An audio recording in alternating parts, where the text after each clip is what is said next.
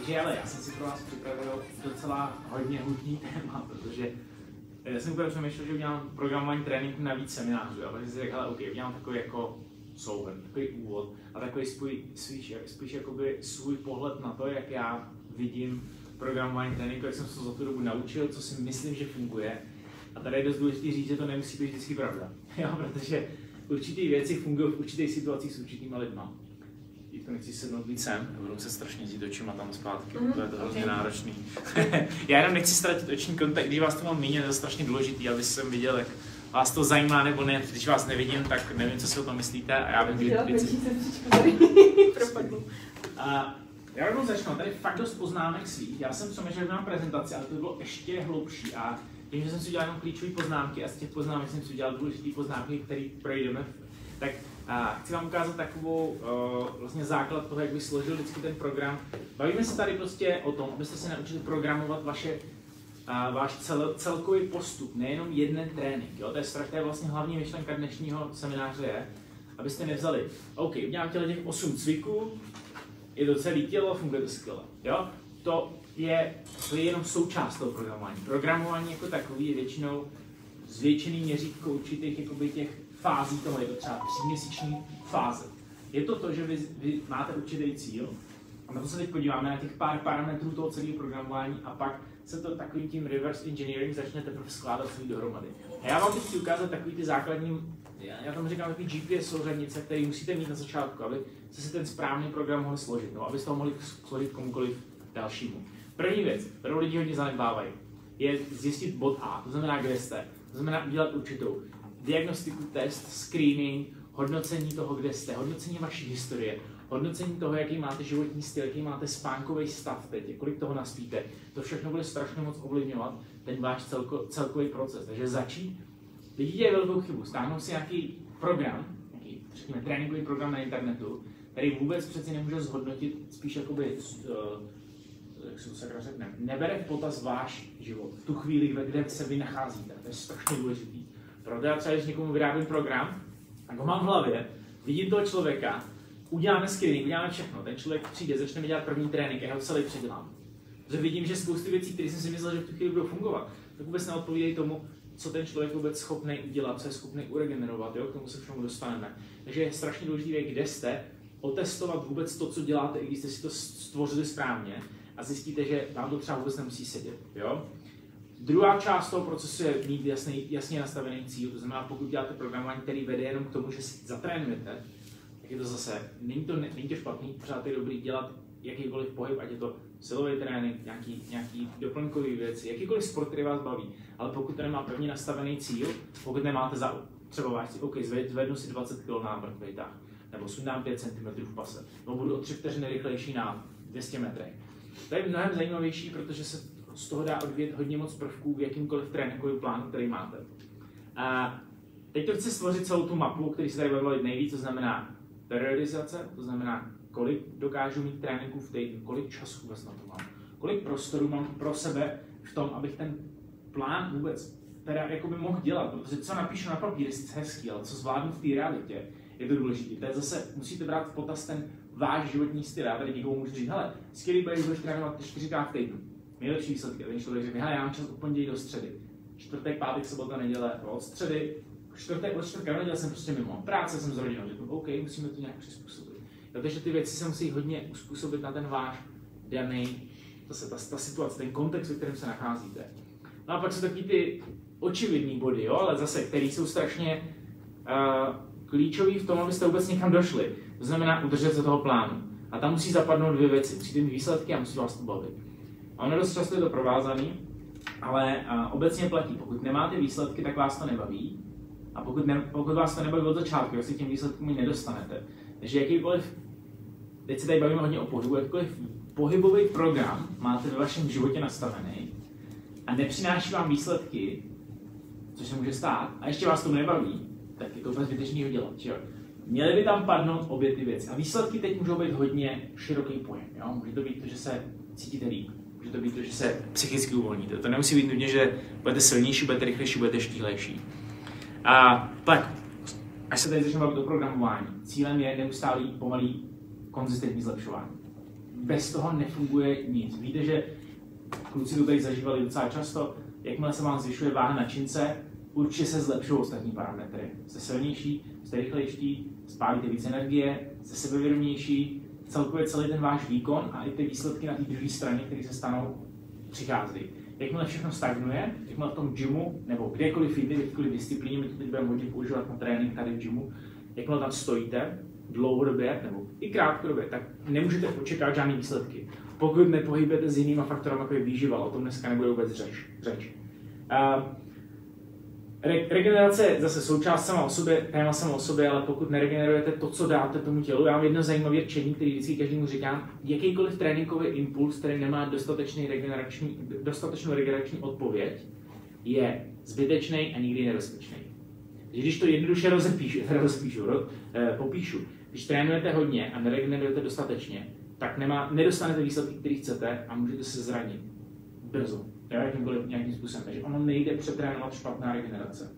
Jo, to si zkuste vždycky zapamatovat. A nikdy je to strašně smutný vidět ty lidi, kteří trénují fakt tvrdě, jsou disciplinovaní, ale jejich priorita není nejenom spánek, ale není výživa, není to dělat si time off, jako mimo, mimo, mimo, prostě gym být, mimo rodinu, mimo práci být, sám být v přírodě. Pokud to tam chybí, tak ty tréninkové impulsy jsou zbytečné. To tělo dokáže, v angličtině je ten pojem down regulate, to znamená, dokáže stáhnout svůj výkon na tak malý otáčky, abyste byli schopni trénovat ty dvě hodiny za den klidně, ale stejně to bude strašně neefektivní a ty výsledky budou nulový. Jo? Zažil jsem tady spoustu případů. Holky byly na 800 kaloriích, trénovali každý den, jezdili na rotoperu hodinu za den, dělali takový ty hit tréninky neustále, pořád dokola, stáli s váhou a mě nadváhu, jo? což bylo neuvěřitelné. To tělo bylo tak strašně chytrý, že v tomhle strašlivém nepoměru té regenerace a toho tréninku ono dokáže si vystačit ze strašně málo kaloriema dělat jako v úvozovkách strašně moc práce. A kdyby se ty holky viděly, jak dělali hit tréninky, tak to bylo jako házím míčem. Ah, je, ah, je to udělat půl hodiny, jo? protože tam to tělo to moc dobře umí ušetřit, pokud mu nedává tu zpětnou vazbu. No a poslední bod, tady z těch obecných věcí, je musíte všechno zaznamenávat. Pokud nemáte záznam, čehokoliv, co můžete mít záznam, nemáte šanci vědět, co můžete změnit, když se přestanou výsledky hýbat tam, kam chcete zase výživa je úplně samostatný téma, ale trénink, pokud nemáte tréninkový deník, nemáte šanci, pokud chodíte trénovat, tak já zpamatuju váhy. No, to je na hovno, to je na hovno. Nemůžete reagovat na ty situace dostatečně rychle, ne, nemůžete prostě vidět, co se s tím tělem děje, co se s vaším postupem děje. Jo? To, že se cítíte líp, neznamená, že každý trénink, každý trénink měl nějaký cíl a ideálně se to dá spočítat ten cíl. Jo? No, minimálně se k tomu dá dojít díky datům, který sbíráte. Takže sběr dat je v tomhle strašně důležité. Jo? Že tohle jsou pro mě ty základní jako takový ty, já tomu říkám GPS souzenice, protože jsou to body, který každý ten plán musí splňovat a na kterými se musíte zamyslet. Pokud nějaký vynecháte, se děláte věci, které pravděpodobně nefungují, které nebudou pro vás.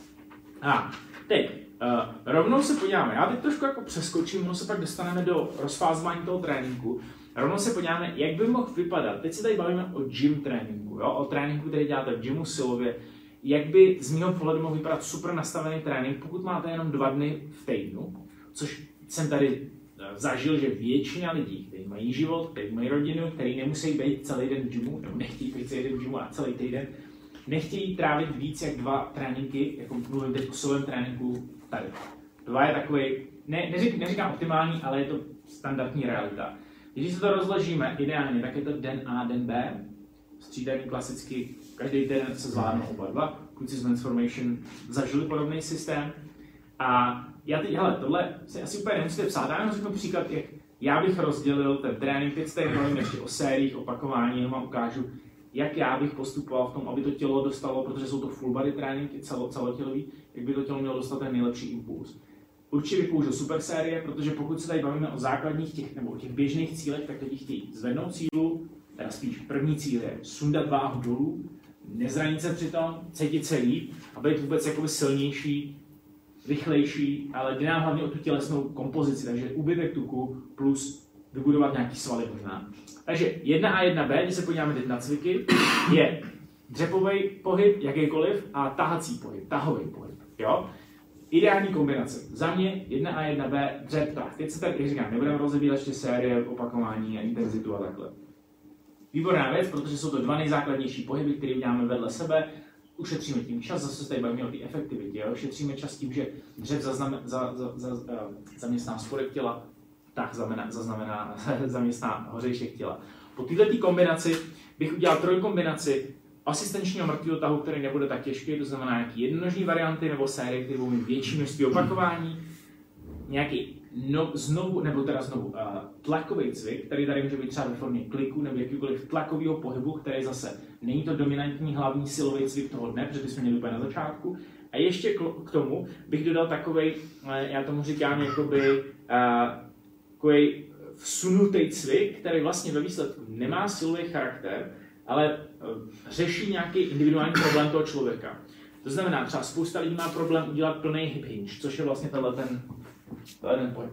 Jo? Dorazit zadek, krásně srovnat, a je to vlastně hip extension v angličtině, je to vlastně zamknutí kyčlí. Nevím, jestli v je to správný termín na to přeložení, ale pokud člověk třeba bojuje s tím, já jsem zažil třeba dvě třetiny lidí s tím mají problém, by to krásně zamkli a byli stabilní, tak tam přidávám k tomu glute bridge s nějakým držením třeba gumy nebo decháním, co ten glute bridge je sám o sobě plně zamknutý kyčle. Takže ještě jednou to zopáknu. První dva těžký pohyby, dřep, tahový pohyb, to je kombinace 1A, 1B, 2 ABC, zkombinuju pohyb v kyčlích, zkombinuju klikový pohyb a zkombinuju tady tu řešení individuálního problému. Takže tady už je to hodně jiný, jo? ale dost často to může být skvělý programování nebo skvělý typ jednoho Ačkového tréninku. Když se děláme na Bčko, tam už dáváme dominantně uh, hip hinge pohyb, to znamená pohyb v kyčlích, dáme tam nějakou variaci mrtvého tahu, jakoukoliv, zase dost důležitý určit tu správnou, určitou těžší variaci tlaku, a ještě teď k tomu vkládám ten, zase ten jeden cvik, který řeší určitý problém.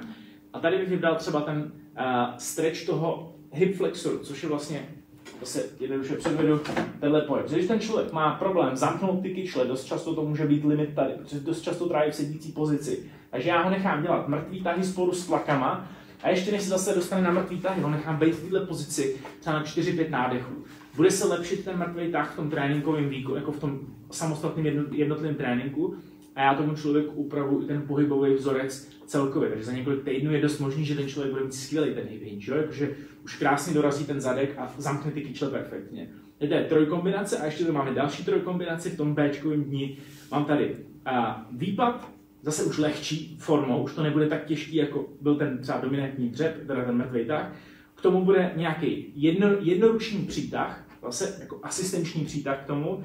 A pak tam může být uh, určitá, určitá práce středu těla, takže tam může být nějaká variace mrtvého brouka nebo i nějakého těžšího cviku. A zase rád zapojuju, už jenom třeba víte to sami, lidi rádi dělají střed těla, lidi chtějí cvičit střed těla. Ono to má své plusy, rozhodně to není to nejdůležitější na světě, ale pokud to uděláte skvěle, můžeme zase vyřešit nějaký držení těla, pohybový disbalance a lidi prostě chtějí cítit, že třeba pálí přišáky. Prostě to tak je. Jo, víte, já nevím, jestli to máte, takhle. Dost lidí to má, jo, dost lidí to má když někomu nenaprogramuju do tréninku břišek, já bych dělat taky břicho. OK, dáme to tam. Ale já to tam dám, aby to bylo pořád ještě skvělý pro jiné věci. Nejenom proto, aby měl ten pocit, člověk pocit, že trénuje břicho. Jo?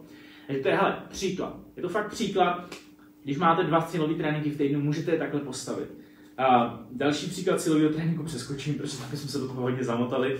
Stejně největší jako uh, poptávka je po trénincích, které nebudou nutně sílu na prvním místě, i když tohle to bude budovat sílu, pokud se budete konzistentně zlepšovat, ale já vám teď ukážu, jak to cyklovat. To znamená, kdybychom si použili ten program, o kterém jsem mluvil, jak to pro člověka, který začíná trénovat, nebo který nějakou dobu netrénoval, nebo se který, který prostě začíná jak úplně, řekne si, OK, to, co jsem dělal doteď, prostě restartuju a začínám znovu, jak to nacyklovat. Protože já rád používám měsíční cyklování a tý, to, to, to, už je vlastně ta fáze, že každý týden vypadá trošku jinak.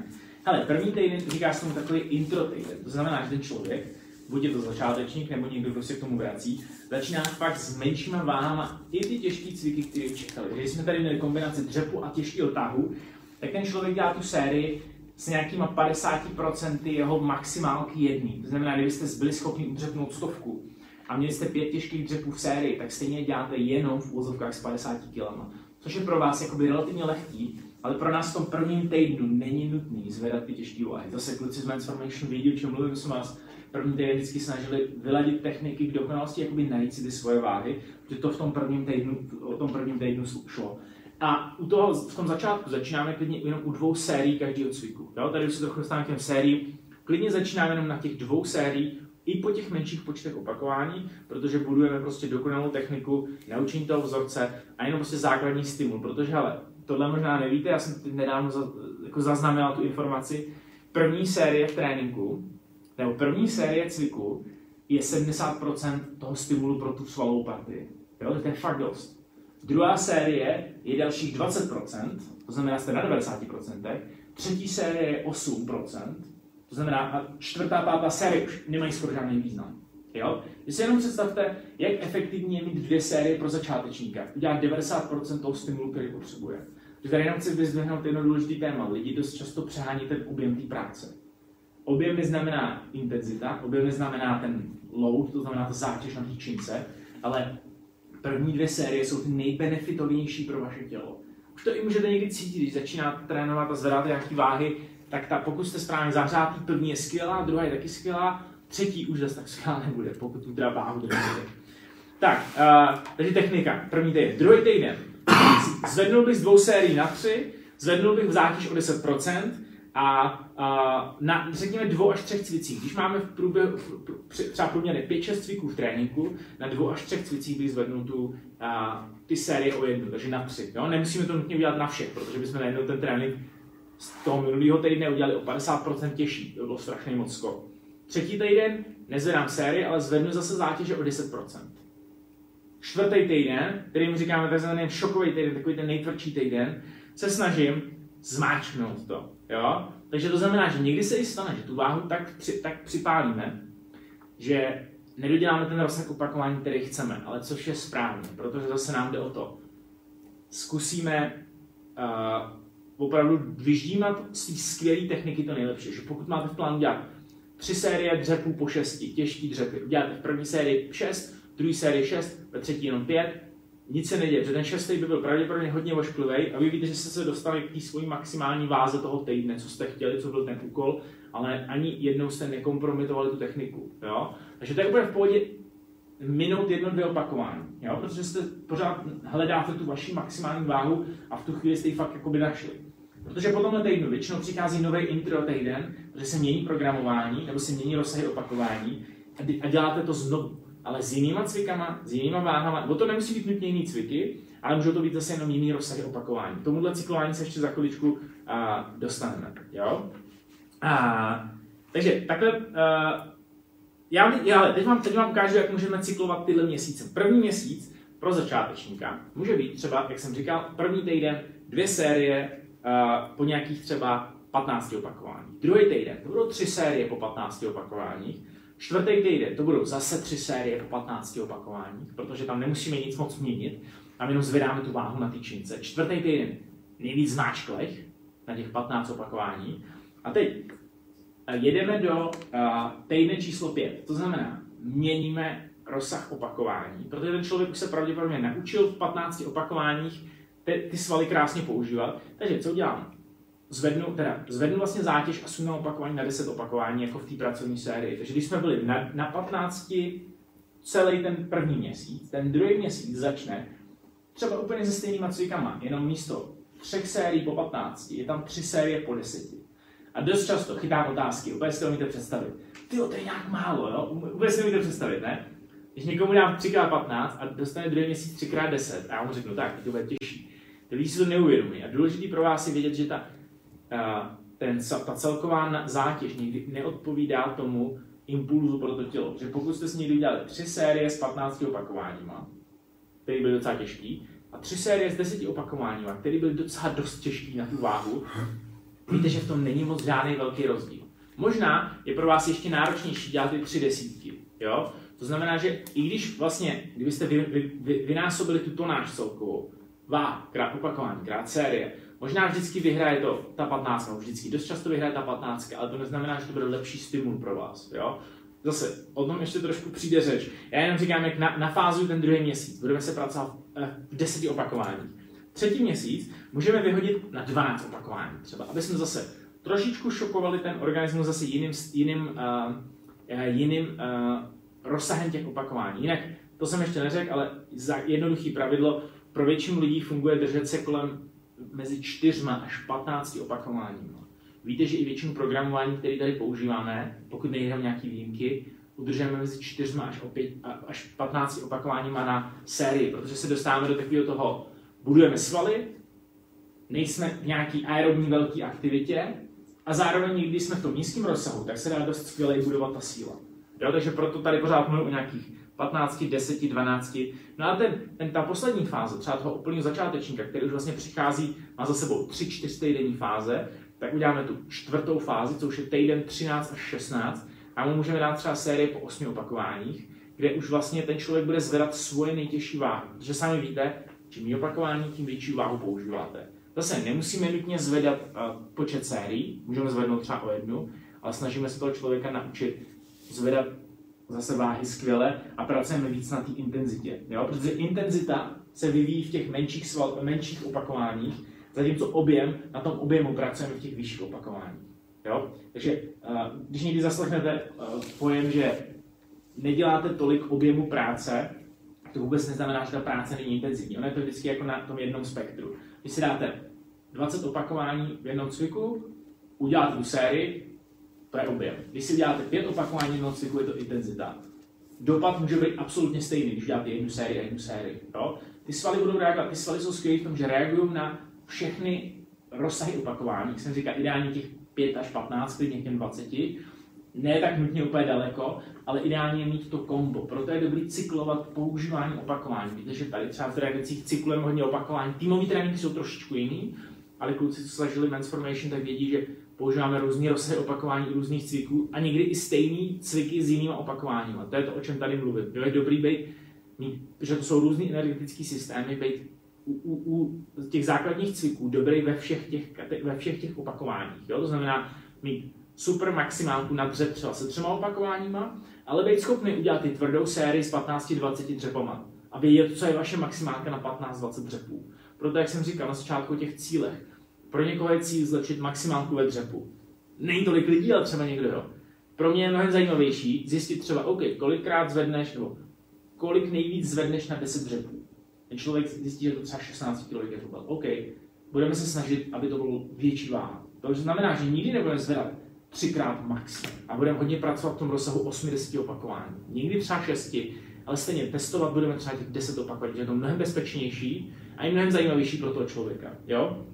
Tak, uh, tohle jsem říkal, uh, většina lidí zvládne mít dva tréninky v týdnu, to se bavíme tady o silových trénincích. Ideální pro mě, ideální jako věc, kdybyste si mohli vybrat, kdybyste neměli práci a neměli žádný čas, časový stres, tak jsou tři až čtyři tréninky v týdnu. Se čtvrtým, který už bych uh, dával spíš takový jako doplňkovější, ukážeme si pak jako různou tu intenzitu, jakou nastavit, ale tři tréninky silový se dají docela dobře uregenerovat. S tím čtvrtým, kdybyste šli každý dost jakoby tvrdě, minimum lidí na světě dokáže uregenerovat čtyři tréninky v týdnu. Jo? To musí být fakt uh, atleti, který, ani, ani ale atleti, třeba který mají v sezónu, jako fakt, který hrajou první ligu v jakýmkoliv sportu, netrénují nikdy víc jak dvakrát uh, v týdnu tvrdě. Jo? Off-season, to znamená, když mají mimo, když mají tu silovou přípravu, tam už můžou mít tři až čtyři tréninky v týdnu. Ale zase musí dobře regenerovat, protože nemají žádnou tu svoji hru. Jo? A vemte si běžní lidi, kteří chodí do práce, kteří mají spoustu starostí, nespí, nejedí správně a trénují čtyřikrát v týdnu. Je to zabije prostě, když to správně neuregenerují. Jo? Takže jenom si zase, tady chci narážet na, narážet na to, že objem není vždycky ta odpověď. Jo? Není vždycky odpověď trénovat častěji, tvrději, víckrát. Jo? Není úplně. Intenzita je mnohem, mnohem zajímavější pojem. Tak. Co to pěkně? Tak. Uh, teď vám řeknu něco o splitech, to znamená, jak můžete rozdělovat tréninky, uh, které máte v tom týdnu. Nebudeme se tady bavit teď o cvicích, který jsem pár, pár cviků jsem to nahodil, spíš pár těch jako základních uh, parametrů těch cviků, těch vzorců pohybových, ale můžete využít nejčastější, nejoblíbenější pro mě je full body, to znamená trénujete celé tělo po každý. Ideální kombinace mít Ačko, Bčko trénink, který rotuje v týdnu, jak jsme si ukazovali ten příklad. Pro někoho, kdo se dostane třikrát do gymu v týdnu a dokáže trénovat, tak není nutný vytvářet trénink C, protože se dost často používá systém A, B první týden, C, A druhý týden, B, C třetí týden, a zase A, B další týden. Takže za tři týdny se projedou všechny tři dvakrát. Jo, jestli tomu rozumíte, to je jednoduchý rotování a je to skvělý, protože ty týdny se pořád lehce mění. A vy máte tři tréninky a ten první přijde až za, ne hned za týden, přijde za nějakých 8-9 dní. Jo? Ten druhý to samý. Že tohle je perfektní, jako rotovat třeba tréninky, když vás nebaví, ono spoustu lidí nebaví dělat ty samé věci. I když je dělají, tak nahradit cvik něčím jiným je, je skvělý, když je to ten samý pohybový vzorec. A pak je tady druhá nejčastější varianta, což je upper lower, takže spodek, hořejšek. Na to je ideální mít uh, minimálně ty tři dny v týdnu, ideál, nebo možná i ty čtyři, protože z upper lower se regeneruje trošku líp a ta, ta partie dostává vlastně uh, zabrat a až za nějakých 4-5 dní znovu, protože většina partí zvládne přibližně, uh, když to z, obecním, 10 až 20, je to docela široký, až 10 až 20 sérií za týden. Jakože intenzivních tvrdých sérií za týden. Takže vy, když máte spodek těla v pondělí, vršek těla v úterý, čtvrtek spodek, pátek hořejšek, tak vlastně si můžete v každém tom tréninku hezky představit, kolik asi sérií by mělo být. To znamená, když třeba hořešek těla, který třeba prsní svaly jsou menší než záda, to znamená, prsní svaly budou dělat méně sérií, řekněme kolem těch 10-12 za ten týden. Může být v každém tréninku 5 až 6 sérií na nějaký tlakový pohyb. V prvním tréninku to může být tlak před sebe, v druhém tréninku to může být tlak nahoru, a to samý se zádama. V prvním tréninku to může být těžkých tahů dopředu pár, a v druhém tréninku to může být zase tahy ze zhora vedený, protože jsou tam vždycky ty různé trajektorie, které to můžete tahat. Ale já to dost zrychluji, jenom chci ukázat ten objem, chci na to hodně narážet, nepřeháníte ten objem, pokud si programujete vlastní tréninky, protože 10 až 20 na jednu partii za týden je absolutně optimální. Já znám lidi, kteří měli trénink o 40 uh, eh, sériích, jako jeden trénink a trénovali třikrát až čtyřikrát v týdnu. Jo, to bylo neuvěřitelné, to znamená, že těch sérií mají kolem 120 až 160 za týden a máme tam jedna, dva, tři, čtyři, OK, možná pět takový ty doplňkový, to znamená, že to vynásobíte, to je 40 až 50 sérií na jednu partii za týden, to je strašně moc, je to strašně zbytečný, nikdo z toho nebude prosperovat, a hlavně ta intenzita v tom tréninku byla tak malá, že vlastně ty lidi se tam stejně jenom jakoby plácali v tom gymu. Jo? Takže fakt 10 až 20 skvělý, jednoduchý pravidlo. Kde budete v tom rozsahu je už fakt individuální na genetice, na regeneraci i na té svalové partii trošku. Uh, tak, uh, ještě vám chci říct priority v tréninku. Já jsem uh, teď v pondělí vypouštěl jedno takový jakoby, takovou pyramidu toho, uh, co je nejdůležitější. Všimli jste si to někdo? Všimli jste si to? Co je nejdůležitější v tréninku? Já to tady chci jenom rychle zopakovat. Jako výsledku díky tréninku. Hele, na té spodní části vždycky výživa. Výživa z regenerací, když to vezmeme. Protože když nebudete správně se regenerovat, ty tréninky budou prostě neefektivní. A je to, je to strašně těžký trénovat, když se o tyhle věci nestaráte. Takže i když je to tréninkový seminář, tak uh, nechci nikdy opustit to téma výživy a regenerace, který bude mít strašlivý vliv na to, co tady vůbec jako v tom gymu můžete vytvořit, jo? co tady můžete ze sebe jako dostat. Když jste nemálo vyspalý, ten trénink má 40-50%. Teď jsem četl zajímavou studii, že když třeba máte svoji maximální váhu, třeba těch 100 kg na mrtvej tah třeba, ta váha se může podle vašeho typu dne lišit o 30% nahoru a dolů. To znamená, někdy můžete mít super skvělý den a najednou zatáhnout 130. Přijdete za týden, řeknete si, a moje maximálka byla 130, skvělý, a vaše maximálka byla 70. Je to, to je strašně zajímavé vidět, protože je spousta programování, které se uh, dělají podle toho, že máte svoji maximální váhu, kterou si jednou testujete, a pak se třeba dělá, teď uděláš, uh, pracuješ s 80% tvý maximální váhy. Jak jsem to tady zmínil na začátku. To je strašně blbý se tímhle řídit, protože jak vidíte, každý ten den může být jiný a vy pokud otestujete maximálku jeden den, tak to neznamená, že ta maximálka bude fakt vaše maximálka i třeba za týden. Můžete se zlepšit, můžete se zhoršit a 30% je fakt veliký rozsah. Takže uh, proto ještě jednou stahuju zpátky, výživa, regenerace, tohle všechno strašně ovlivňuje a celkově stres a to, jak s tím, do, jaký chutí do toho tréninku jdete s prostředím, všechno.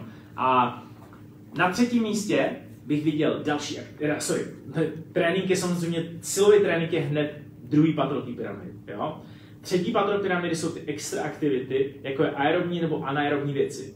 Aerobní jsou ty věci, ve kterých trénujete díle 4 minutky, to znamená nějaký prostě už takový ty menší tepová frekvence delší dobu.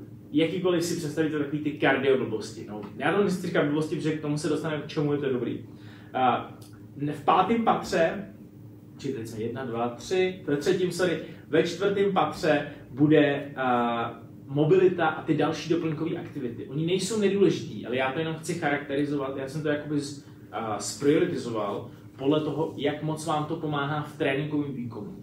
To znamená, když se chcete zlepšit fyzicky, tak uh, chodit na procházky, dělat mobilitu, dělat protahovací cvičení, dělat všechny ty doplňkové věci vám pomůže, ale jen z určitý, pomůže vám to hejbat celý, ale nepomůže vám to nějak dramaticky zvětšit ten výkon. Proto je to v té špičce pyramidy, ale rozhodně nechci, víte, že tady na to dáváme důraz hrozně moc, že většina lidí má problém se vůbec hejbat správně. Já vám se tady bavíme spíš o tom výkonu v tom, že chcete zvedat víc, abyste byli silnější, lepší, abyste pálili víc energie. Jo? Proto ta mobilita není úplně dole v tom patře. Tak, tohle je ta pyramida, takže byste ji všichni viděli, to jsem rád. A dostáváme se teď už na nějaké věci, které jsou hmatatelné. Jak dlouho trénovat? Docela zajímavá otázka. Já jsem, zase řeknu vám, dobrý pravidlo, který je jako, když jste v ideálním světě, a řeknu vám to, co se většinou děje. To, co se většinou děje, že lidi mají 45 až 60 minut, víc ne. Prostě, ale taky proč nemít víc, že jo? Ta ideální kombinace je 60 až 75 minut. Zase, myslím si to já, protože já si umím představit, že za tu dobu se dokáže zvládnout všechno. To, co všechno udělat v tom jednotném tréninku, na to se za chvilku dostaneme, to bude super zajímavá část, protože si projdeme ty základní části každého toho tréninku. Ale držte se toho, že pokud chcete mít plnohodnotný silový trénink s váhama, tak nemůže být kratší než 40 minut. Protože musíte si na něj trošku připravit, musíte ten systém trošku nastartovat, protože jinak ty první série budou hrozně těžký, hrozně pomalý. A to může trvat, řekněme, když to fakt zmáčknete nějakých 6, 8, 10 minut. A pak vám zbývá 30 minut na tu práci a pokud zvedáte těžké váhy, víte, že nemůžete zvedat rychle za sebou. Nemůžete ten trénink být 1, 2, 3, 1, 2, 3, prostě jsou tam pauzy, tomu se za chviličku taky dostane nějaký pauzy, u jakých opakování, u jakých rozsahů ví, ale víte sami, když si naložíte těžkou váhu, pauza bude docela dlouhá. Když děláte nějaký série kolem 15-20, můžete rotovat ty cviky třeba po 30-45 vteřinách. Jo? Takže tohle je ta optimální doba na ten trénink. To je tak jako by trošku mimo, ale zkuste. A vědět, že na to máte ten čas. Spousta lidí mi řekne, ty jo, mám půl hodiny. Řeknu, OK, tak nečekej žádný velký jako třeba, když se tady bavíme o těch silových výsledcích, za, za tu dobu to fakt moc udělat nejde. Jo? Je to i ve výsledku hodně nebezpečný, naložit na to tělo hodně a hned z toho zase vypadnout. Jo? To je, není, to, není to OK mít takhle málo. Tak tady mám malou poznámku k výběru cviků a těch kategorií. Hele, tohle je docela dost super. Jo? Tohle, jestli si něco píšete, tak si zapište tohle. Určitě, drtivá většina populace musí dělat víc věcí pro svoji zadní část těla. Nemyslím tím jenom zadek myslím tím zadek, jako zadek těla, celý zadek těla. Od krku až po lítka chcete víc dávat důraz a pozornost a větší objem práce. To je to zajímavé slovo, já jsem to tady zmiňoval, ne vždycky je objem práce odpověď. A když rozdělíte přední část těla a zadní část těla, zadní část těla potřebuje víc práce. Dost času trávíme právě v pozici, ve které jsme teď, sedíme, jsme zapadlí, zkrácený prsní svaly, oslabený střed těla proto potřebujeme víc posílit zadek, hamstringy, oblast zad, mezilopatkový svaly, zadní ramena, klíčový. Jo, klíčový. To je základní, jako pro, když se podíváte na své programu, když máte tři tréninky v týdnu, spočítejte si, kolik sérií děláte tímto a kolik sérií děláte tímto. Mělo by to být víc vzadu. A ještě, když se podíváme jenom na ramena, jo, hele, tam platí jednoduchý poměr. Pokud děláte tlaky a tahy, ať je to jakýkoliv, jakýmkoliv směrem, jak jsem říkal, pro zdraví ramena byste si měli držet jedna ku dvěma poměru. To znamená, jedna tady, dva tady. Pro člověka, který má problém s ramenama, by to měl mít jedna ku třema. To je strašně hodně a podle mě to skoro nikdo nedělá. Já jsem teď uh, začal sledovat pár jako fakt super profíků, kteří se nejenom pohybují v, v prehab, to znamená, jako, že se jsou takový ty magoři do prostě tomu, jak fakt to rameno funguje, bylo zdraví. Oni ani nedoporučují moc tlaku na hlavu, který jsou ve výsledku pro většinu populace zbytečně rizikový. A fakt všichni se shodnou na tom, že jedna ku dvěma je pro zdravou populaci. A to ani moc nikdo nedělá. Jo? A pokud má někdo problém s ramenama, což taky má dost lidí, tak by to mělo být jedna ku třema ideálně. To znamená pět sérií tlakových, 15 sérií takových. Když to zjednoduším. Jo? Zajímavý číslo. Uh, stejně to platí o dřepu a o mrtvém tahu. Měli byste víc dělat pohyby z vycházející z kyčlí, méně z kolen. Jo? Víc pohybových věcí, to znamená víc se dostávat do tohohle pohybu, než do tohohle pohybu. Jo, teď ten říkám blbě, ale jen ukázat ten rozdíl, který vy znáte. A určitě poslední věc, kterou jsem vytáhl, kterou, na kterou se zase zaměřuju já tady v poslední době strašně moc, mnohem víc jednostranných pohybů. To znamená mnohem víc jednonožních a jednoručních prací. To je giga důležitý. A hlavně, pokud se snažíte složit domácí trénink, tak je strašně super používat jednoruční a jednonožní věci, protože potřebujete méně zátěže. Chci dělat tlak jedné ruky z lavičky, tak mi stačí jedna, jedna činka. Když chci mít dvě činky, jak na to nemusím mít kotouč, nemusím mít osu.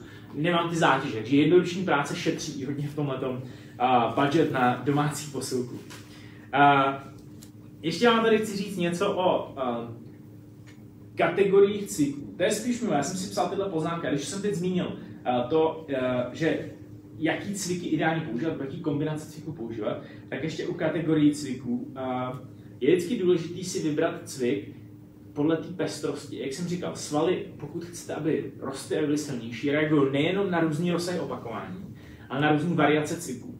Jo, takže když si představíte, vezmeme si ty dva základní pohyby. Pohyb kýčlí, to znamená jako variace mrtvého tahu, a dřepový pohyb. Uh, existuje tam tři, u každý, každý má tři základní jakoby, variace.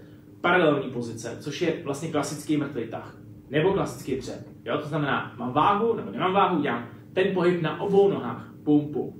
Pak je tam nějaká split pozice, to znamená, jedna noha je v jiný pozici než ta druhá. U mrtvého tahu to může být takzvaná staggered pozice, kdy dělám mrtvý tah třeba takto. U um, dřepu je to jakýkoliv výpadový pohyb, nebo jakýkoliv split squatový pohyb, nebo RFISS, když mám nohu vzadu popřenou, to je split pozice. Pak existuje třetí pozice, což je jednonožní pozice, takže u mrtvého tahu je to prostě jednonožní mrtvý tah. Ta druhá noha se vůbec neasistuje tomu pohybu, jo? Tam prostě vůbec není. U dřepu je to pistol squat, nebo jakýkoliv dřep, kdy, nebo skater squat, kde vlastně ta jedna noha dělá dřep a ta druhá vůbec není na zemi. Jo, to jsou pokročilejší variace obou těch cviků. Pro vás je důležité vědět, mluvil jsem se o těch jednostranných věcech. Ty jednostranné věci už jsou ta druhá kategorie, ta split. Takže měli byste v tom vašem tréninku i kvůli disbalancím, protože když víte, že jedna strana je silnější, druhá strana je slabší, měli byste se snažit ty disbalance vyrovnávat. Když budete neustále dělat dřepy na obou nohách, neustále dělat mrtvý tahy na obou nohách, nikdy se nezbavíte, nezbavíte žádných disbalancí a rozhodně se můžete posunout v tom tréninku silově hlavně mnohem víc, když zařadíte. Jak jsem to tady říkal, máte Ačkový trénink, kde máte těžké dřepy, máte obě nohy na zemi. V Bčkovém tréninku máte doplňkový dřepy, nebudou v tak malém rozsahu opakování, nebo ve větším rozsahu opakování, a budete dělat třeba split squat, budete dělat RFISS, budete zatěžovat každou, budete trénovat ten vzorec trošku jinak. Můžete mít třeba v tom prvním tréninku, když máte ty těžké dřepy, ještě třeba na konci v nějakým, jako v nějaký finisherový záležitosti, jednonožní dřepy, když jste pokročilejší třeba na tom ty pistol squat, ale v TRXu. Zase budujete úplně něco jiného. Ty nohy jsou unavení, asistujete si rukama v tom TRXu, ale pořád najednou budujete všechny tři ty pozice dřepový za celý ten týden. To samý i v mrtvém tahu můžete takhle udělat. Jo? Těžký mrtvý tah, asistenční jednonožní mrtvý tah, nebo může to být třeba jednonožní slam s míčem. Víte, že jsme tady několikrát za sebou dělali slemy s míčem z jedné nohy, protože je to ten pohyb, který chci budovat. A k tomu ještě v tom druhém tréninku, kdy ten asistenční mrtvý tah bude třeba ten stagger. To znamená jedna noha, druhá na špičce. A dělám víc v rozsahu opakování, nemusí to tady dělat gigaváhy. Takže chci v tom tréninku, v, tom týdnu, v tom tréninkovém týdnu atakovat třeba všechny ty tři pozice, protože mám mnohem větší pravděpodobnost, že se budu vyvíjet v tom jednoduchém, v tom základním pohybu komplexně. Jo? Že budu komplexní v tom, protože většinu času v životě netrávíte úplně tak. Jo? A když se dějou zranění, zranění se nedějou z pevný dobrý pozice. Jo? Zranění se dějou z nějaký nesouměrný pozice. Tak, uh, určitě byste měli znát i regrese, progrese, to znamená, já to tady zopáknu, ale vy, to, vy, vy, vy, co jste tady live, tak to všichni víte. To znamená, všechny věci, všechny cviky mají uh, svůj jako progres. To znamená, když přijde začátečník, může dělat přítahy na TRXu, pak se může posunout na to, že uh, začne dělat přítahy na TRXu, kde má zvednutý nohy a jakmile jich dělá třeba 10, já vidím, že má dostatečný sílu na to, že může dělat třeba 1 až 2 chyby. To je třeba ta progrese v tom uh, tahovém pohybu základně. U dřepu to může být třeba uh, dřep s vlastní vahou, kde začneme dělat nejdřív dřep a půl, aby jsme, protože většina lidí má problém s tou spodní pozicí. Takže nevím, dřep s vlastní vahou, pak je dřep a půl s vlastní vahou, pak zatížíme dřepy nahoře a pak se můžeme dostat na dřep nahoře uh, s velkou osou a pak třeba za nějakou dobu, když ten člověk fakt má zájem, můžeme teprve přejít na zadní dřep. Upřímně jsem tady zažil asi dva lidi, kteří strašně chtěli dřepovat s činkou vzadu. Když si zjistili, jak moc pohodlnější a jak moc dobře se cítí druhý den po předních dřepech, tak už nikdy nechtěli dělat zadní dřepy. A to není, není, není, není nic špatně. Je dobrý si vždycky vzít to benefit a riziko. Jo? Já osobně v tomhle vidím, že zadní dřep je pro lidi, kteří ho chtějí dělat. Je spoustu variací dřepů, které jsou bezpečnější a hlavně druhý den pro vás šetrnější. Protože když strávíte hodně těžkých sérií v této pozici, v zadním dřepu, tak vás bude bolet strašně moc věcí druhý den. Ne úplně tak nutně špatně, ale prostě já nevnímám bolest jako skvělý parametr po tréninku. Spousta lidí ho hledá. Myslím si, že se dřív nebo později všichni dostanou do fáze, kdy zjistí, že aby vás pokaždé něco bolelo, je píčovina. A je to píčovina. Jo? To není ukázka toho, že ten program funguje. Takže vždycky vybírejte variaci, která vám sedí a po který si druhý den cítíte, že jste něco dělali, OK, to asi budete. A ne, že musíte nechodit. Jo? A u deadliftu je to samý. Třeba tady mám jednoduché jako v hlavě, ani to nikomu neříkám, ale takové jako, kdo zvládne 40, 10 opakování, může přejít na osu. Ideálně teda ještě používám třeba u mrtvého tahu osu tu děravou, tu trap bar, protože tam pořád je velký skok z kettlebell na rovnou osu. Kluci to zažili v Transformation, ale tam máme šanci hodně jako drillovat. Ale ta síla, tam, ta síla je parametr. Že jakmile někdo zvedne 40 fakt krásně 10 krát, tak vím, že zvládne na 8 mít minimálně třeba 50 kg na 5 opakování. Jo? Takže tohle jsou takový, mít takový ty benchmarks, se tomu říká takový jako i pro sebe říct, OK, budu pracovat na tomhle cviku. Že lidi třeba chtějí dělat chyby, ale proč je dělat, když prostě je fyzicky nezvládnete? Dát si tam 10 gum a dělat chyby, to není ono. Já bych radši se snažil třeba nejdřív zhubnout a získat tu sílu, abych třeba udělal jeden schyb s vlastní váhou a pak to můžu asistovat s gumama, udělat těch 5-6, jo? A rovnou se hnát do těch těžkých variací, protože je to cool, protože vám to někde zase někde napsal nebo jste to našli na internetu, to nemá význam, jo?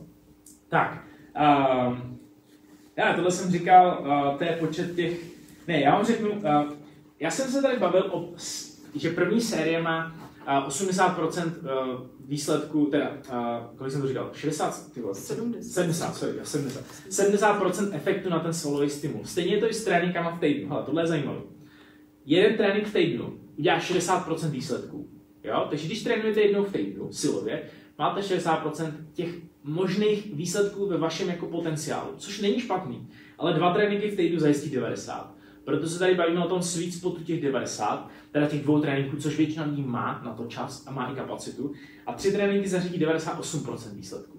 Tak se koukejte, když trénujete více jak třikrát v týdnu, honíte tam podělaný 2%. Jo? Tohle byla fakt docela zajímavá velkoplošná studie, která nebyla fundovaná nikým, dělal, dělají jeden, nemůžu si teď toho kouče, když mi to někdo připomene, tak já to vyhrabu. A dělali jeden z koučů, který dělal na svých klientech dlouhodobě. A ten kouč, který právě tohle v tom, v tom nebyli žádní, že se tam něco prodá, že většina studií je bohužel nějakým způsobem manipulovaná. On to chtěl zjistit sám a zjistil tuhle tu věc. Chválně si udělal skupinu lidí, kteří různě trénovali, a bylo to roční studie, což už dává docela význam v tomto prostředí. Zjistil, že lidi, kteří trénovali 4 až 5 v týdnu, neměli skoro žádný změnu eh, oproti lidem, kteří trénovali 3 krát. 3 krát je ten optimál, jo, 98%. Ty 2% tam prostě nemá cenu už nahánět, jo. No, zase bavíme se tady o silovém tréninku, jo, o silovém tréninku nějak nová. Uh,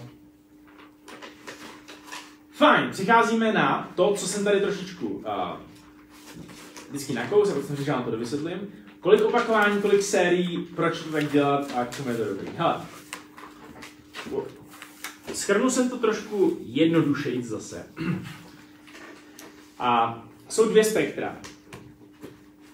Velký váhy s malýma opakováníma, kde sami víte, že uh, když pracujete s velkou váhou, říká, v angličtině je ten pojem, říká se tomu neuro, neuro reps. Neuro znamená, že jsou obrovský náročný pro, vás, pro váš nervový systém.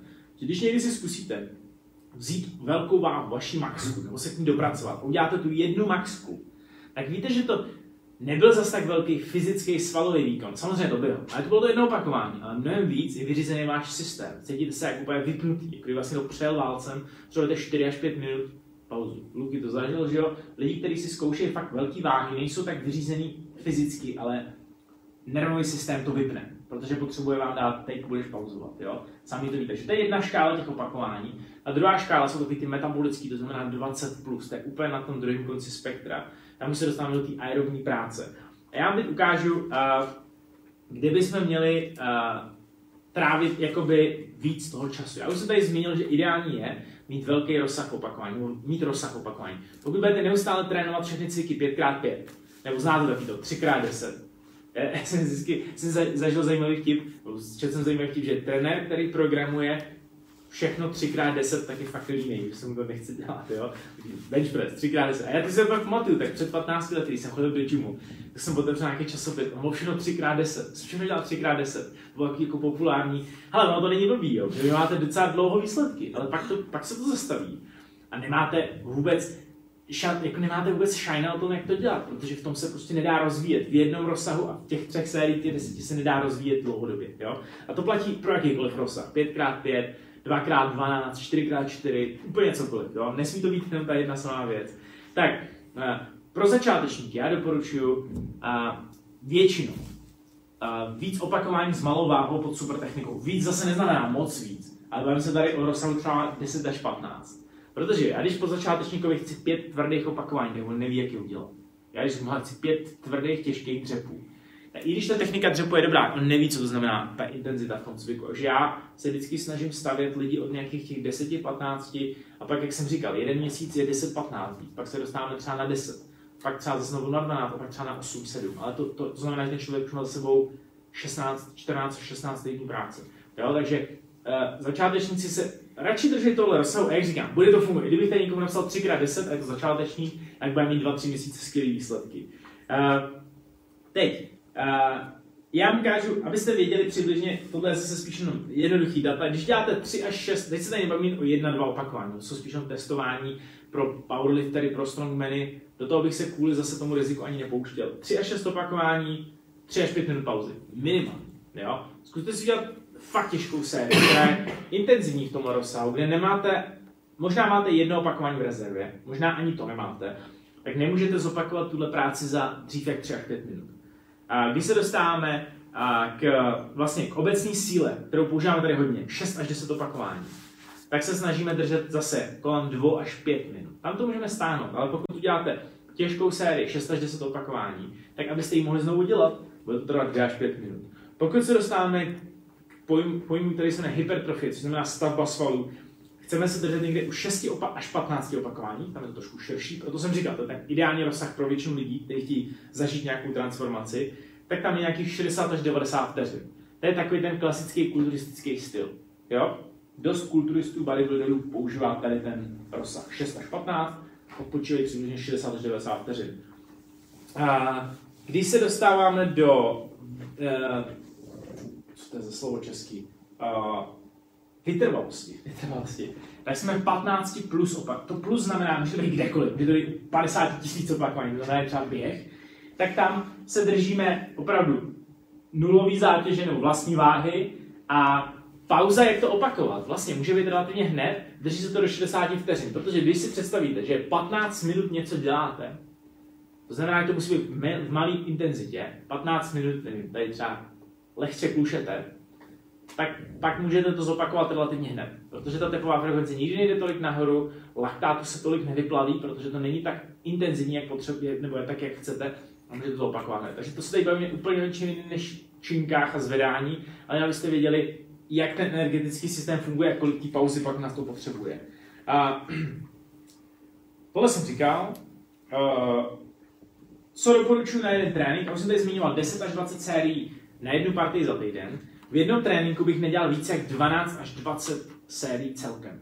Kvůli tomu, že ten nervový systém vás na ten trénink zapne, za chvilku si ukážeme, jak to nejlíp udělat.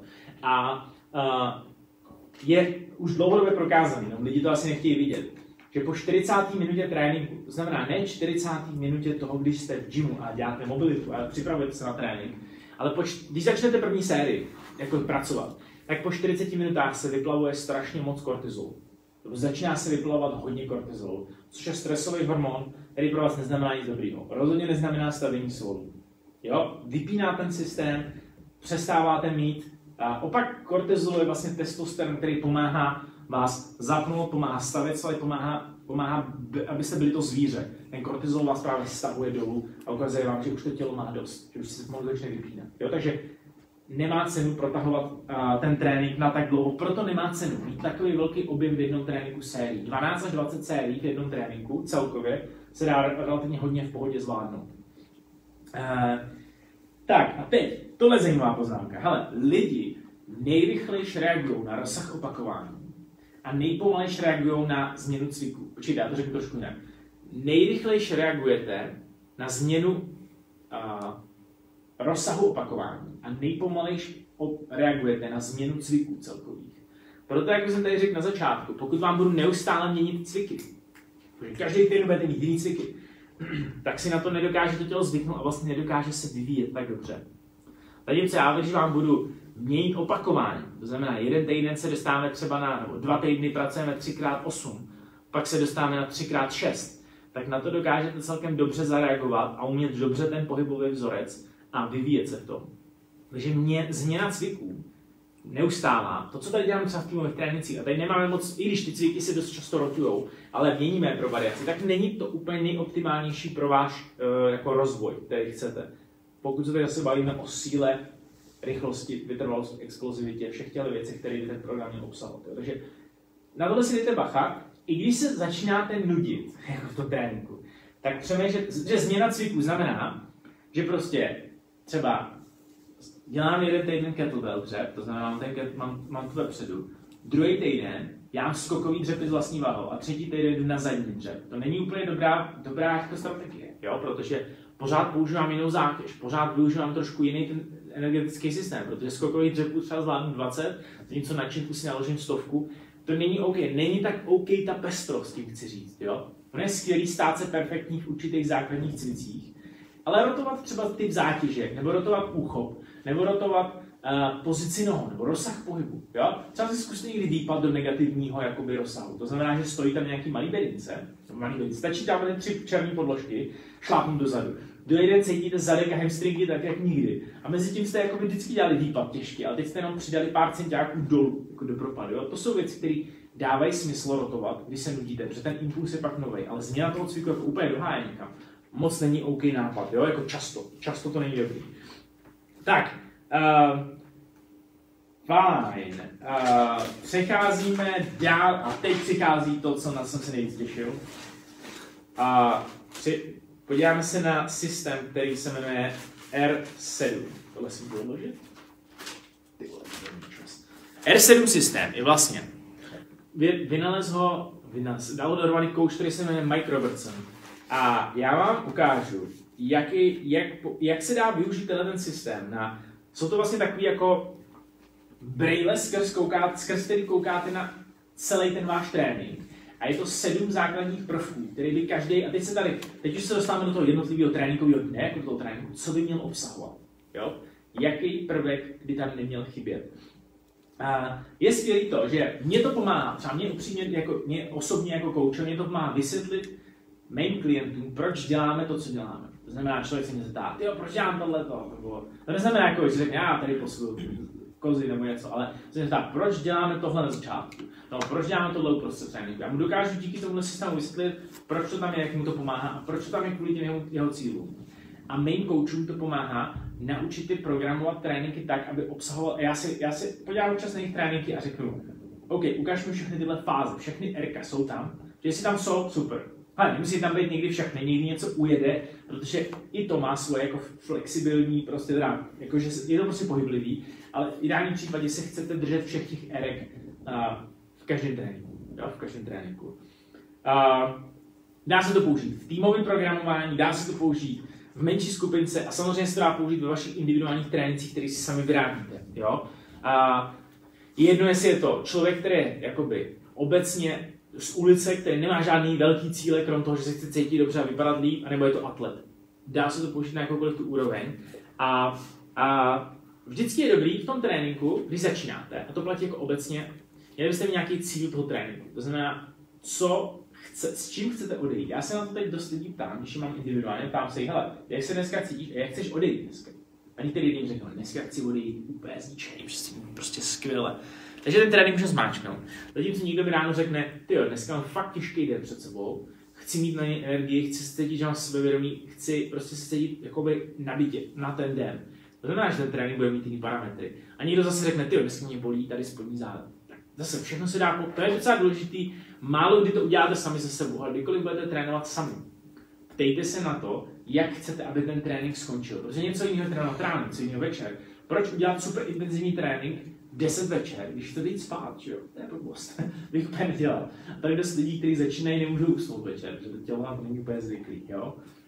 Tak, ale jdeme na ty fáze. Ty fáze jsou skvělé v tom, že ten trénink vytvoří takovou horskou dráhu. Ale nikdy by ten trénink neměl být jakože pořád jsem nahoře, nabitej naplno a zase by to nemělo být jakože nějaký takový skoky. Ten trénink je ideální. Má hezký pozvolný nástup, má určitou velkou intenzitu v nějaké fázi a pak má hezký pozvolný sestup.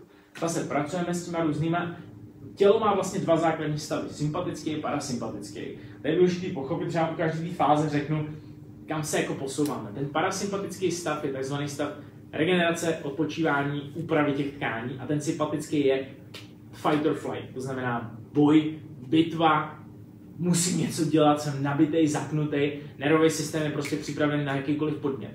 Průser téhle doby je, že jsme hodně často v tom sympatickém stavu, málo často v tom odpočinkovém. Já to lidem říkám strašně často, proto používám různé sklidňovací věci, dostaneme se k tomu, ale váš úkol je, aby vás trénink právě hezky zapnul, že ten sympatický stav je e, kýžený v tom, jako chcete ho, chcete se zapnout, chcete trénovat tvrdě, a pak abyste se uměli na konci toho tréninku hezky vypnout, aby to byla taková hezká vlnka. Tak, jdeme na R1. R1 je zkrátka slova release, což znamená uvolnění.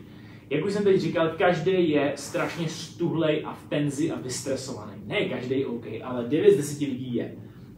Váš úkol, každý úkol před tréninkem by měl být uvolnit ty svaly, a nejen svaly, ale celkově partie, které jsou zatuhlý. Dost často u lidí to bývají prsní svaly, bývají to lítka, bývají to uh, hamstringy. Jo? Když si představíte tu pozici, z vysokých podpadků jsou lítka stáhnutý. Hamstringy jsou v hodně krátké pozici při sezení a prsní svaly jsou zase v krátké pozici taky, z té pozice ramen přes den. To znamená, tohle jsou takové ty tři základní partie, které chcete ideálně uvolnit, abyste se cítili líp. Ten, uh, ten, ten release má jednoduchou funkci, chcete se jenom cítit trošku víc otevřený a uvolněný. Jo? A je relativně jedno, uh, co budete dělat. Já tady doporučuji jednoduše jakýkoliv styl takový toho takovou tu self-massage, to znamená, že si vezmete roller, vezmete si takový ty masážní, tamhle ty koule, vezmete si cokoliv tvrdýho a vytvoříte hele, fakt jednu až tři ty partie a nechcete tím strávit moc dlouho. Jo? Já tady mám i napsaný a nechcete to pře- předělat. Hodně lidí si vezme roller a baví se 15 minut. Jo? To je přijde jako píčovina.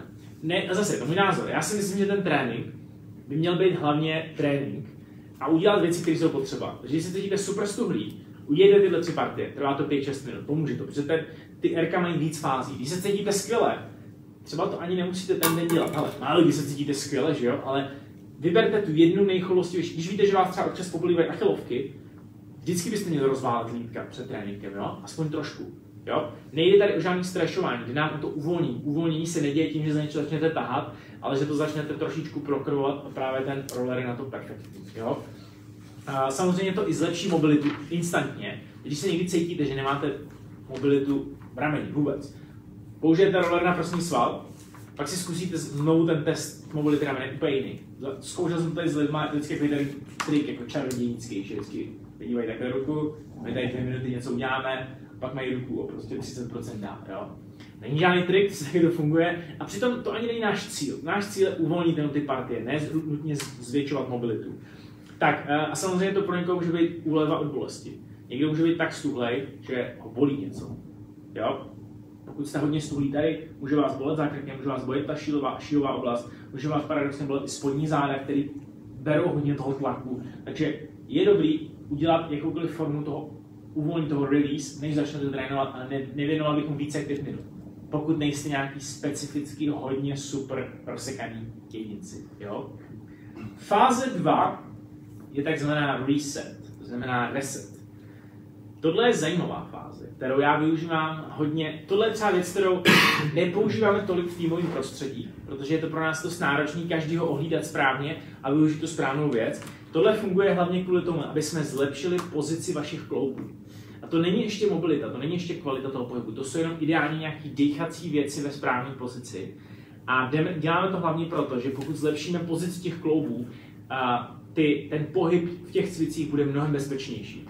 A co by to mohlo být? Je to třeba to, že si dáte nohy na míč nebo na gauč, lítkama, stáhnete hrudník dolů, aby jsme aktivovali víc střed těla, uvolní spodní záda uděláme 5-6 hlubokých nádechů. To znamená, začneme dostávat ten hrudní koš do správného nastavení a uděláme to, že zase bude se nám dechat líp, se nám dechá líp a my ten vzduch dostaneme na místa, kde normálně není, tak se ten hrudník opravdu začne cítit líp, vylepší tu mobilitu hrudní páteře a ta zátěž, kterou pak použijete, bude mnohem bezpečnější pro vás. Protože naložit zátěž na tělo, který není ve správné pozici, je ten největší průšvih. Jo? Takže ten reset hraje v tomhle docela velkou roli. A já teda ještě jeden příklad. Můžete třeba udělat vlastně pozici medvěda na čtyřech. Zvednete kolena, dostanete se vlastně do klasického medvěda. medvěda. Hodně přeženete vlastně hrbík těch, spodní, v těch horních zádech, to znamená zatlačíte do země, já to možná přežu Dostanete se vlastně. Do téhle pozice hodně přehnaný. A pak začnete do toho dechat, takže se snažíte uh, nosem.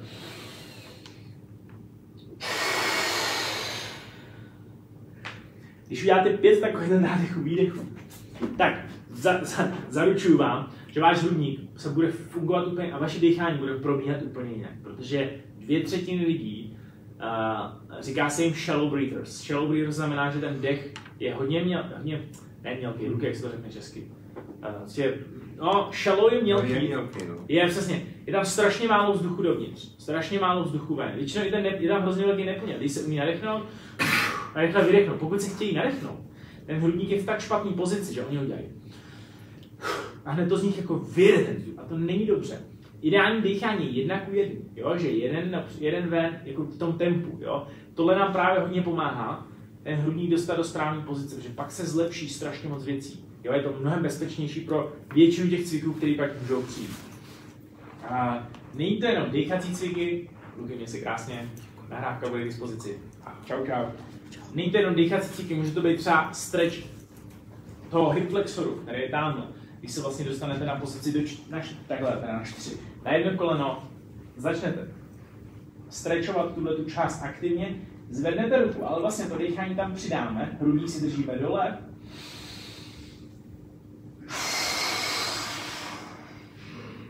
Zase snažíme se využívat naplno ty plíce a každý dech by měl být o něco lepší, o něco hlubší, o něco pomalejší. A získáváme zase úplně jinou pozici hrudníku a zároveň zase ještě uvolňujeme tu oblast těch kyčlí. Takže ten reset je, že můžeme dát někdy dohromady jak správnou pozici kyčlí, tak správnou, správnou pozici pánve a kyčlí a správnou pozici hrudníku. Geniální. Je zase, není důležité to přehnat, stačí přibližně dvě až tři série po třeba čtyřech až šest těch nádeš, nádeších. Jo, to je úplně v pohodě, to se na to pár minut. Fáze 3, která se jmenuje readiness. Readiness znamená už ta příprava. Tuhle fázi každý zná, jo. To je vlastně dynamická rozcvička, jo. Dělám ji hlavně, hele, pro tyhle tři důvody. První je fyziologický, to znamená, zahřejeme vlastně to tělo, zvětším, zvýšíme teplotu toho středu těla a vlastně dá se říct, promažeme klouby, protože se začneme pohybovat. Ty klouby dostanou větší, víc toho lubrikantu do sebe, to znamená, že oni budou pak zase mnohem víc a připravenější na ten výkon a bude tam mnohem menší riziko zranění. A hlavně a fyziologicky zapneme ten nervový systém. To nastartování toho nervového systému, to znamená mozk, mozkosvalový propojení bude mnohem lepší. Jo, když uděláte pár věcí, které vám začnou zvedat tu teplotu.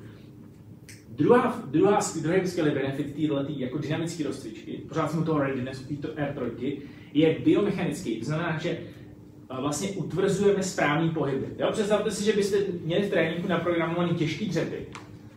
A první, co byste udělali po no, v rozcvičce byste nedělali žádný dřepy, a byste rovnou vzali váhu ze dřepem, teda váhu na dřep. To asi neuděláte, ani byste to hlavně dělat neměli, protože ten dřep, ta kvalita toho pohybu se nebuduje úplně tak s tou obrovskou váhou, ale takovou tu super kvalitu pohybu v krásném rozsahu byste měli budovat právě v té rozcvičce. Takže na to máte ještě v tu chvíli i tu mentální kapacitu se tomu jako věnovat. Proto víte, že no, hodně často v našich rozcvičkách bývá to, že řešíme strašně moc detailů, abyste udělali 10 skvělých dřepů, nebo 8 skvělých dřepů, nebo výpadů, nebo jakýkoliv základního pohybu. A slouží nám to k tomu, že tam utvrdíme ten pohyb, který pak s tou zátěží bude perfektní. Jo? A, samozřejmě můžeme a, ještě k tomu přidat cokoliv, co potřebujeme pro určitou disciplínu. To znamená, když máte trénink, ve kterém třeba budou skoky, což tady úplně zase neděláme v týmovém prostředí, kdyby to bylo někdo individuální, tak jsou tam taková ta víc jako atletická abeceda, to znamená nějaký zakopávání, předkopávání. To jsou věci, které jsou specifické k tomu tréninku a které tam můžou nebo nemusí být podle toho, co v tom tréninku vás čeká. A co použít na týhletý, do této fáze, aby jsme byli zase konkrétní, tak jsou to zase nějaký drily na mobilitu, který tady děláme hodně, to znamená pod kontrolou hejbat kloubem v určitém pohybu prostoru, který vy máte, vy máte pod kontrolou, ne který já vám ukážu, nebo který vám kouč ukáže. A myslím si, že stačí 5 až 8 minut dát této fázi. Jo? Zase, může to být větší u lidí, u kterých chcete jako schválně prodloužit tu rozcvičku. U lidí, kteří mají eh, vlastně malou fyzickou kondici, tak je dobrý udělat delší rozcvičku. Že jako v úvozovkách rozcvička je pro ně už trénink. Že jo? Já když mám třeba nový transformační programy a jsou tady třeba holky, které jsou po mateřství, které nemají žádnou kondici, dělám rozcvičku 20 minut. Třeba je to tak záře a jako tak předpůnem, já vím, že v tom tréninku budou mnohem víc zabezpečený a že vlastně udělat i tu práci v té rozcvičce. Jo? A, to bych asi za, zakončil rozsvičku, jsme u R3, přesouváme se na R4, což je takzvaný reactivity. Reactivity je slovo, v češtině bych to přeložil jako explozivita, jo? nebo ta reakce schopnost. A co já vždycky zahrnuju do uh, individuálního programování, nějaká uh, dynamická práce, může to být házení míčem, může to být skákání, může to být přeskakování přes něco, Může to být quick feed. Proto třeba děláme hodně v rozcvičkách quick feed, protože je to reakční schopnost. Lidi si říkají, já dál palec stehna. To není úplně ten cíl. Cíl je dělat něco, vlastně, ale explozivita se definuje tím, že dokážete vygenerovat obří množství síly za krátkou dobu. Jo, zkuste si tohle napsat, jo? Obří množství síly a výkonu za krátkou dobu. A proč to děláme? Protože síla, tato ta explozivní síla, je první věc, kterou ztrácíme věkem.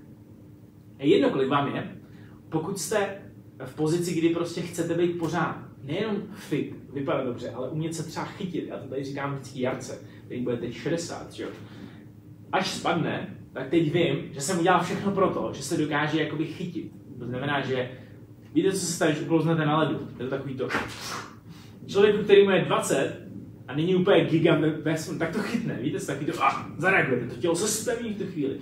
Starší člověk, který ztratí tu reaktivitu, tu reakceschopnost, spadne. Viděli jste někde, jestli jste někdy spadnout starého člověka, on nemá žádnou reakci schopnost, nic.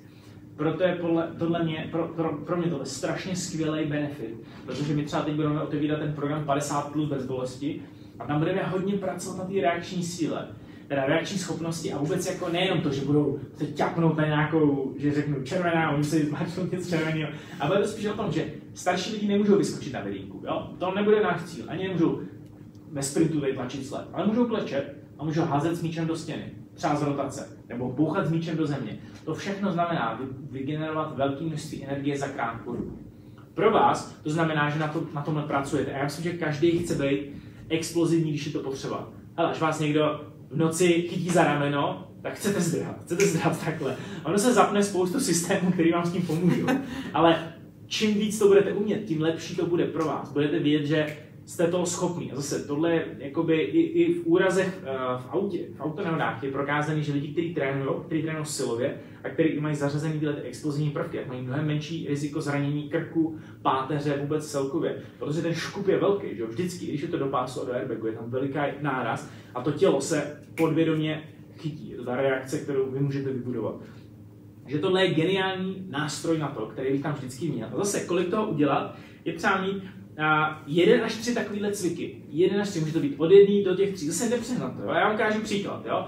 Mám člověka individuálního, se kterým chci udělat tři cviky, aby to bylo pestý, protože není úplně začáteční. Tak první věc je box jump, to znamená skok na bedínku. Ale jenom jeden. Jo? To znamená, že chci vidět perfektní skok na bedínku. Hned z toho skoku na bedínku ten člověk přejde ke stěně, vezme míč, já wall slam, to znamená tvrdý slam o stěnu. Jeden tvrdý krásný slam Hned potom tady bude mít tři překážky a přeskáče hop, 1, 2, 3, 1, 2, 3. Takový ty maličký, jo, že uděláme takový ty hops, takový hop, hop, hop, hop, hop.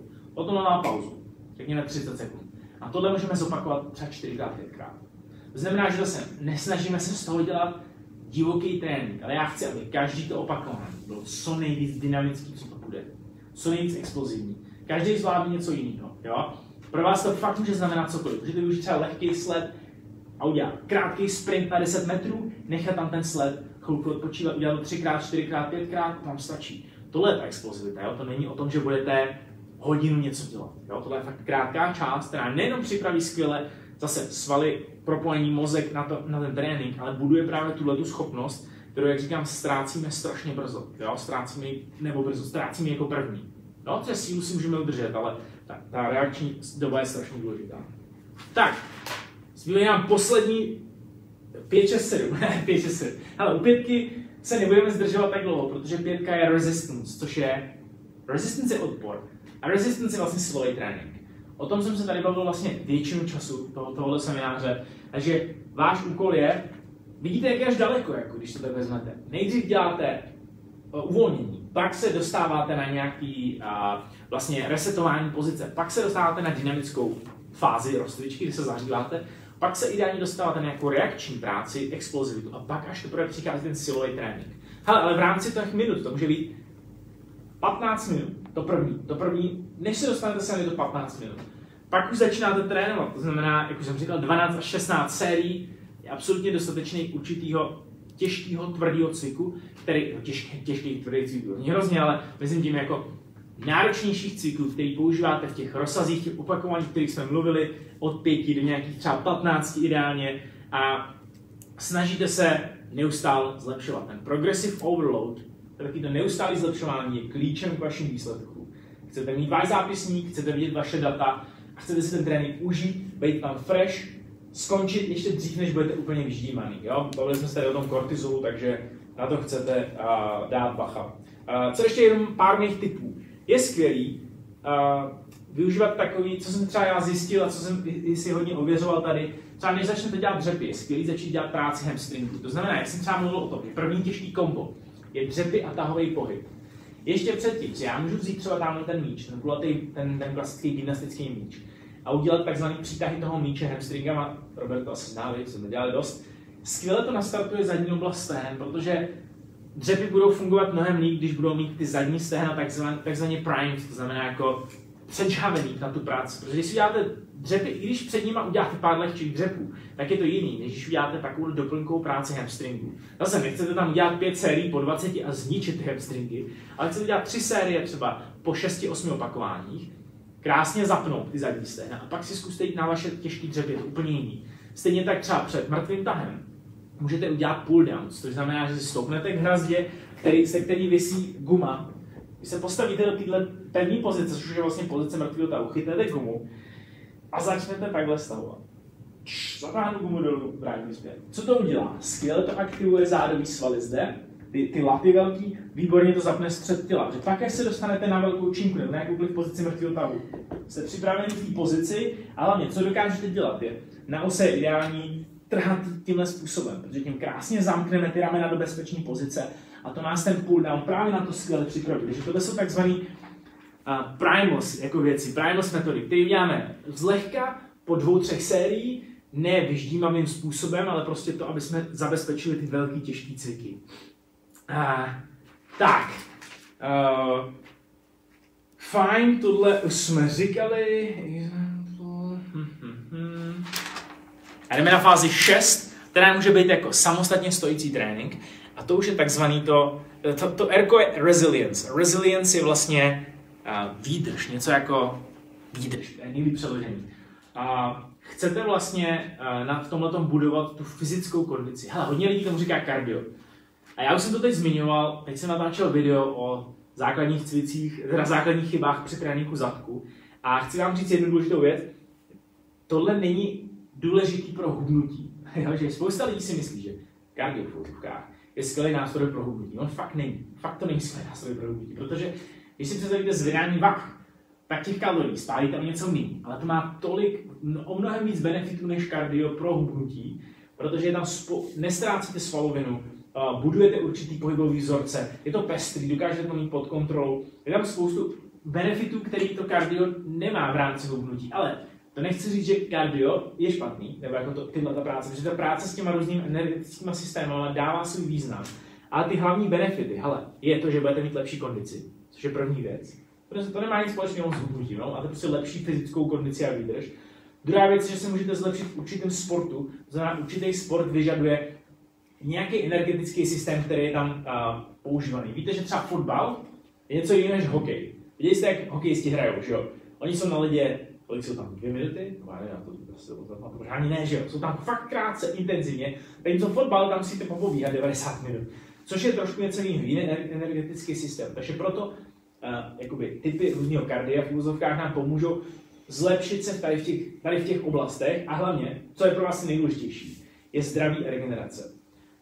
Lidi, kteří jsou obecně ve formě, a teď nemyslím, že mají velký svaly, jsou vyřezaný, mají 5% tělesního tuku, ale mají lepší kondici, se dožívají přibližně o 10% díl.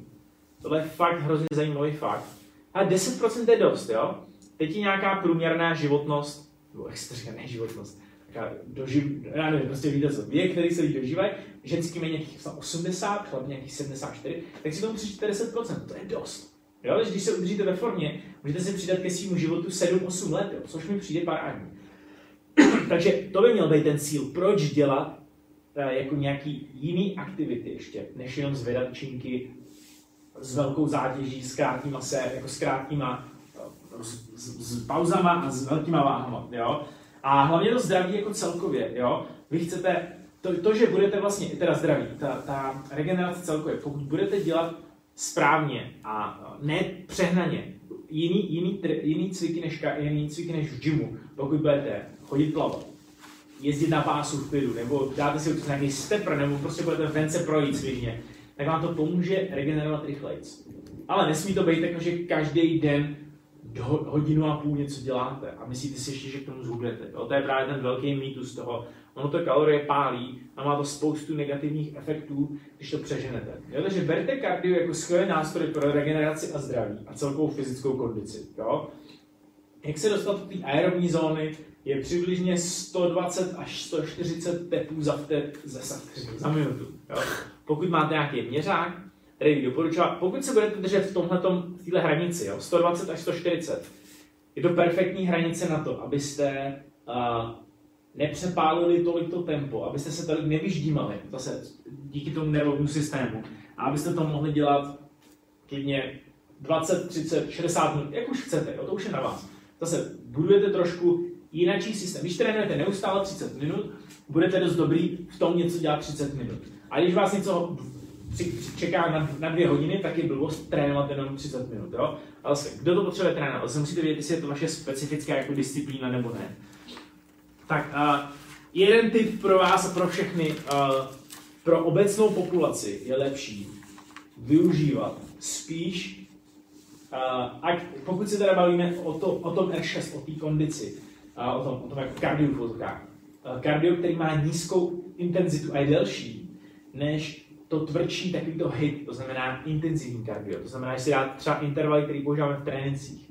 A, protože a, ten a, to kardio v tom pomalejším, pomalejší tepové frekvenci pomáhá budovat tu regeneraci. To znamená, jak jsem říkal předtím, pomáhá budovat ten a, systém parasympatický. To znamená ten, kdy dokážete odpočívat a vstřebávat a zlepšovat se. Zatímco to dynamický, divoký teď třeba fakt řeknu příklad, ten hit, taky to hodně intenzivní práce, že máte 40 sekund práce, 20 sekund odpočinku, děláte to jako v doplňkových dnech, tak pokud je váš život hodně ve stresu, pracovně, emočně a málo spíte, tak to není dobrý nápad, protože tím budujete zase víc ten stres, protože ten hit, ten divoký typ, typ tréninku pracuje s tím sympatickým systémem. To znamená, jako u zvedání vah, pokud neustále budete zvedat váhy, budete to dělat moc, budete víc pomáhat tomu sympatickému, to znamená ten fight or flight, ten bojový systém, kterýho ve svém životě máte dost. Jo, takže já doufám, že je to jasný, jo? Prostě představte si, co dokážete uregenerovat, jo? Pokud když váš život je těžký, máte málo spánku, a nemůžete tolik trénovat, jako vůbec. Ví, jako, že to nemá ten význam, nebude mít žádný efekt, spíš vám to ublíží. A už vůbec ne v tvrdých intenzitách, ani s obrovskými váhama. Vždycky je dobrý zvedat váhy a zvedat to OK dvakrát v týdnu, ale nepřidávat do toho divoký, dynamické věci, pokud váš život ještě není OK a vyladěný. Jo, kluci vědí z Transformation, že jsme hodně pracovali na té regeneraci, na spánku, na vůbec aktivitách, které jsou jako, že jsi sám někdy, že si jdeš číst knížku, že prostě děláš věci, které ti ten stres stahují. Protože za to pak můžeš víc trénovat. A nebo můžeš jenom víc odpočívat, jo? Ale ten tvrdý trénink musí mít dostatečnou zpětnou vazbu té regeneraci. Nebo ideálně chcete nejdřív regenerovat, to je předpoklad pro tvrdou práci. Jo? Tak, uh, dostáváme se do finále R7.